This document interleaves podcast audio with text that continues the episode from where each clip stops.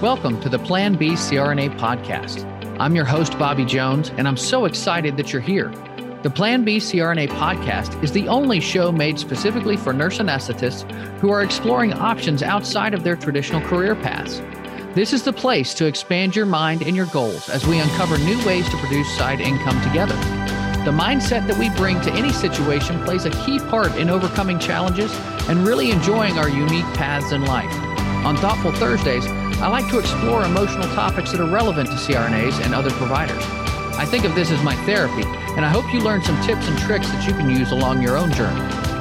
This episode is brought to you by OnCall Capital. OnCall Capital is dedicated to educating CRNAs and other healthcare providers about investing outside of the traditional stock market. OnCall Capital also provides opportunities for you, yes, you, to create passive income and generational wealth while also lowering your taxable income through investments in the apartment and alternative investment spaces. If you haven't hit subscribe yet, make sure you do that right now so that you don't miss an episode. Thanks so much for joining me today, and now on with the show. Welcome to Thoughtful Thursdays on the Plan B CRNA podcast. I'm your host, Bobby Jones, and as always, I like to start these episodes off with a quote that gets me thinking.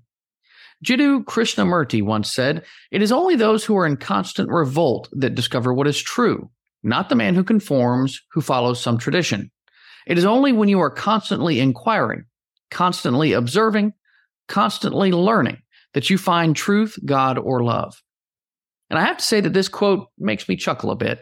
Uh, many of you know that this is the time of year when kids are going back to school, and there's always a flood of pictures on Facebook.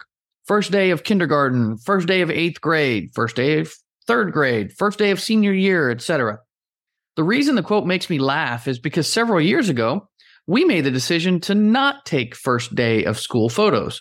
I mean, why conform, right? We're not sheep after all.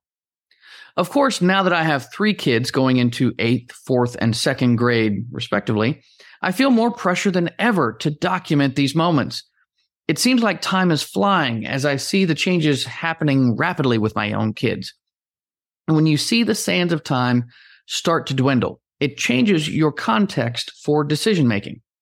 I feel a bit guilty that I didn't do this one thing every year, despite the fact that we've taken family photos every year and still have thousands of photos from tons of events in our kids' lives over the last decade plus. It's interesting how peer pressure and social media can work on you. But what surprises me more than anything is the learning curve that I see with my children. When I was a child, even as an adult learner too, it seemed natural to go to school and learn a certain amount of information per year. But that all changed once I actually started working as a nurse. Because once I completed nursing orientation for my first job, life became more about showing up on time and doing the job and sticking within certain parameters rather than a life that's built on encouraging continual learning and growth. Life became a bit comfortable, actually, which alarmed me since I knew that I eventually wanted to become a nurse anesthetist. So, after about two and a half years of working as an RN, I applied to CRNA school before I became too comfortable. And let me tell you, school didn't disappoint. I mean, I loved the pace of learning, even though it felt like drinking through a fire hose at times. I'd really missed learning overall. And no, I didn't miss the tests or the feeling of not knowing anything when I walked into a clinical setting, but I enjoyed being challenged on a constant basis. Those years felt like forever, even though they flew right by. And I could see nursing and medicine changing and evolving before my eyes. So I knew that continual learning would have to be a hallmark of the profession, even before the new testing schedules were even developed. But there's something to be said about comfort, isn't there? I mean, we get done with school and we settle into the rest of our lives. Being challenged can be fun, but not so much when you have a family and three kids and life to deal with at the same time. Just because it's not fun, though, doesn't mean it's no longer important. I always did the continuing education for maintaining my nursing and anesthesia licenses, but that wasn't nearly enough to keep me engaged. So I started listening to podcasts on the side. Outside of sports, which are a huge passion of mine, I started listening to podcasts on investment and real estate to feed my need for education. I often tell people that I attend Podcast University, but I'm like a seventh year student or something at this point. I just refuse to graduate. Of course, there is also the saying that says whether you're 20 or 80 years old, once you stop learning, you officially become old. And I certainly don't want to be old. So I want to keep up with the world around me. How can we do that in adulthood? Well, I found a list of eight tips to help motivate adults to learn. And they make sense to me, so I thought I'd share them with you. Number one, make learning as relevant as possible. We do stay busy as adults, so learning can drop on that list of priorities that you have to handle. If the knowledge and skills you're trying to learn are important to your career or life goals, then you're probably going to be much more interested in learning them. Number two, laughter is the best medicine. I mean, teacher. I don't know about you, but I pay a lot more attention to courses that are designed to be entertaining. And that often depends on a little bit of humor. Learning shouldn't mean sitting in a classroom with a stuck up professor. Number three, accessibility is important. I've been to a few conferences over the last few years, but the vast majority of my education has been supplied online or by podcast. Most of us have our phones on us, so finding content via our phones or other online platforms is just how we tend to learn now. Number four, chunk it up. Learning structures that support bite sized chunks of information are more easily consumed and learned by audiences. Gone are the days of hours of lecture time in a classroom. Now we watch five minute clips on YouTube. Number five, know your learning preference. I can't expect every piece of content I consume or everything I learn about to cater to my personal learning style, but I can better fine tune what I seek out if I do know what that style is for myself. Number six, did you look at it? A big pitfall for adult learning courses is the lack of visually compelling material.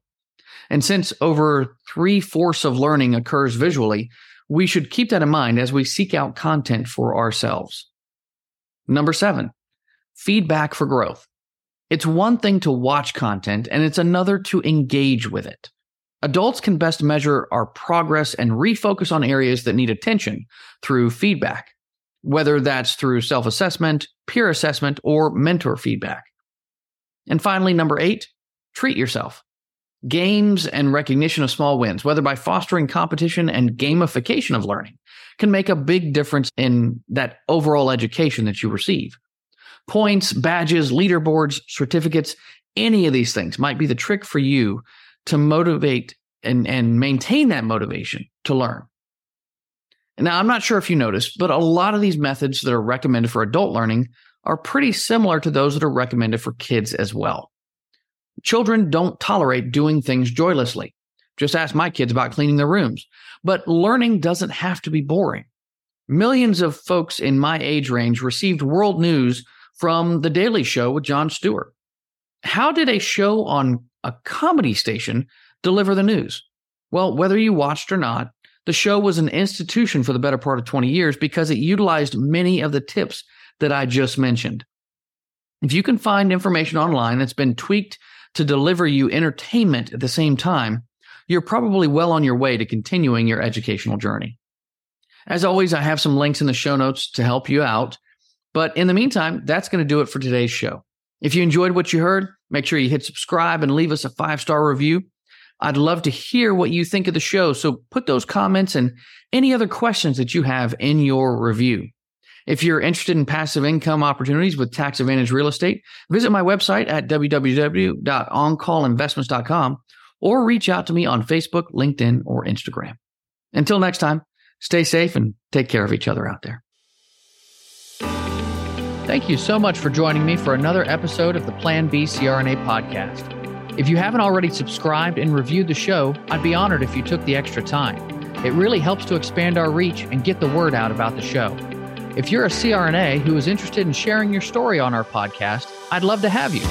Please email me at bobby at oncallinvestments.com for more information. This episode was brought to you by OnCall Capital. They are dedicated to helping providers like you develop passive income and generational wealth through investments in the apartment and alternative investment spaces.